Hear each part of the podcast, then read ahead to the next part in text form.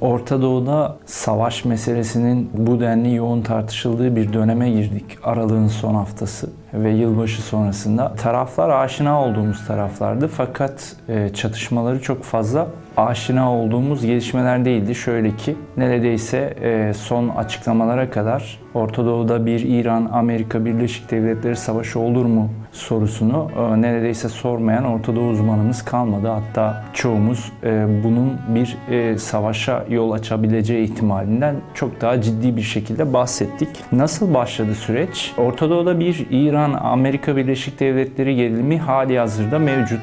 Bu 1979 yılında İran'da İslamcı rejimin, işte Şii temelli bir İslamcı rejimin ortaya çıkmasıyla birlikte zaten ortaya çıktı. Bu rekabet uzun yıllar süren bir rekabet. Fakat Trump'ın iktidara gelmesinden sonra şöyle bir politika değişikliğine gitti Amerika Birleşik Devletleri. Bush dönemini andıran bir politika değişikliği, radikal bir şekilde İran karşıtı olma durumuydu bu. Hem ekonomik anlamda hem siyasi anlamda ve son gelişmelerde de gördük ki askeri anlamda İran'ı çevrelemek, İran'ı pasifize etmek, tabii İran içerisindeki protestoları bir şekilde destekleyerek belki rejimden kurtulmayı amaçlamak gibi radikal bir politika değişikliğine gitti Trump döneminde Amerika Birleşik Devletleri. Aslında tam da radikal diyemeyiz ama en azından uygulama noktasında bu şekilde tarif etmemiz doğru olabilir. İşte 2015 yılıydı sanırım, Obama döneminde imzalanan nükleer anlaşmadan çekilmesi Trump yönetiminin.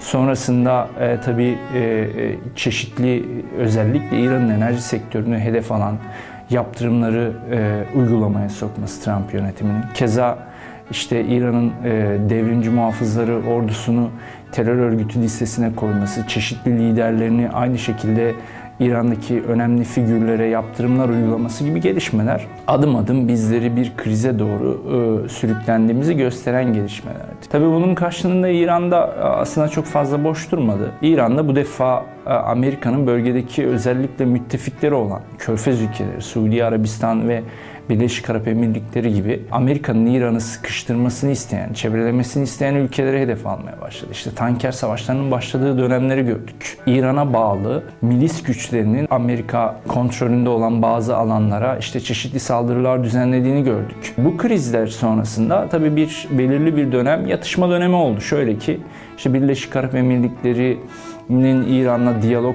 çağrılarını başlatması, Suudi Arabistan'ın diyalog çağrılarını başlatması sürecinde gördük ki birden bu defa Amerika sahneye çıktı ve bu krizi tırmandıran gelişmeler yaşandı. Keza zaten şunu da hatırlamamız lazım.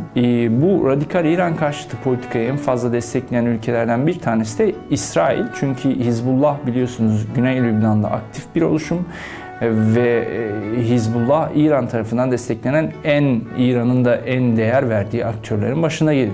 Ve 25 Aralık'tı sanırım, Amerika'nın üstüne bir saldırı oldu ve burada bir Amerikalı kişi öldü bu saldırı sonrasında. Ve bu saldırı sonrasında Amerika, Irak'taki Hizbullah-Ketaib güçleri dediğimiz oluşum ve Haşdi Şabi'yi sorumlu tutarak bir operasyon düzenledi. Aslında olayların başlangıç dönemi buraya denk geliyor, son tırmanmanın. Sonrasında bir Amerika operasyonuyla burada Ketaib Hizbullah, yani Hizbullah Tugaylarına bağlı büyük oranda 25-30 kişi sanırım öldürüldü bu operasyon sonrasında ve 40'a yakın bir yaralı olduğu söylenmişti. Ketaib Hizbullah ve yani Hizbullah Tugayları ve Haşdi Şabi'ye dönük Amerikan operasyonu sonrasında 29 Aralık'tı sanırım. Bu defa Amerika'nın Irak Büyükelçiliği baskınıyla karşılaştık. Yani bu şeyi andırdı. 1979'da da böyle bir olay var. 1979'daki İran'ın Amerikan Büyükelçiliği baskınını andırdı aslında bu bize. Bu gelişme sonrasında krizin kontrol dışına çıktığı bir gelişme süreci yaşadık aslında. Ve Amerika, Irak'taki Amerikan Büyükelçiliği baskınından İşte orada tabii Haşdi Şabi komutanları vardı ve Haşdi Şabi de tabii bu arada belki açıklamak lazım, Irak'ta İran destekli en önemli kuvvetlerden bir tanesi Hizbullah Tugaylarıyla birlikte. Ve Amerika bu saldırılardan Haşdi Şabi, Hizbullah Tugayları ve dolayısıyla Kasım Süleymani'yi, İran'ı sorumlu tuttuğu için bahsedilen füze saldırısıyla Kasım Süleymani, Ebu El Mühendis gibi işte hem Haşdi Şabi'nin hem Hizbullah Tugaylarının hem de İran'ın devrimci muhafızlarının önemli bir gücü olan Kudüs gücünün komutanı olan Süleyman Kasım Süleymani Irak'taki saldırıda öldürdü. Ve bu süreçten sonra çok inanılmaz bir savaş atmosferi yaşamaya başladı. Çünkü sonuçta bir devletin komutanını öldürdünüz ve bu aslında savaş literatüründe bir savaş sebebi olarak da görülebilir. İran uzun zamandır ilk defa kırmızı bayrak diye onların mitleştirdiği bir bayrak var. Savaş açma, savaşın başlangıcına işaret eden bir şey. Onu çektiğini gördük. Hamaney'den ve İran liderlerinden yapılan açıklamalar Amerika'ya karşı bir misilleme olayının olacağı ve keza böyle bir şey oldu. Kasım Süleymani'nin cenazesi toprağa verilmeden kısa bir süre önce İran'dan füzelerin Amerika'nın Irak'taki üslerine atıldığını gördük. Ve sonrasında Cevad Zarif'in açıklamaları, işte İran'ın uluslararası hukuktan kaynaklı hakkını kullandığını ve gerekli karşılığı verdiğini ve dolayısıyla bundan sonra olayı tırmandırmayacağını ve birden sonrasında tabii Trump o gece açıklama yapmamasına rağmen, tabii o geceyi hatırlıyorum, yani herkes savaş meselesinden konuşurken Trump'ın açıklama yapmayacağı ve sonradan açıklama yapacağı öğrenildi ve açıklamasında bu defa Amerikan askerlerine zarar gelmediğini, herhangi bir zararlı bir durumun oluşmadığını, dolayısıyla sanki böyle bir danışıklı dövüş olmuş, hani artık bunu fazla tırmandırmayalım, bunun sonu bir savaşa yol açabilir. Dolayısıyla İran kendi kamuoyuna şunu söylüyor: 40-80 tane Amerikan askerini öldürdük.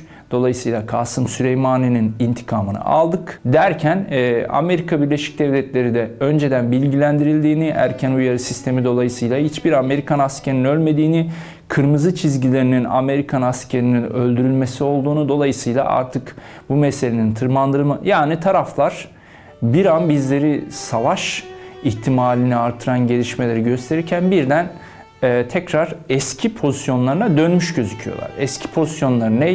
Vekiller üzerinden Orta Doğu'da mücadele yürütmek, Amerika'nın daha fazla ekonomik yaptırım meselesine mesai harcamasını sağlamak, İran'ı bölgede çevrelemeye çalışmak şeklinde özetlenebilir diye sonuçlandırabiliriz.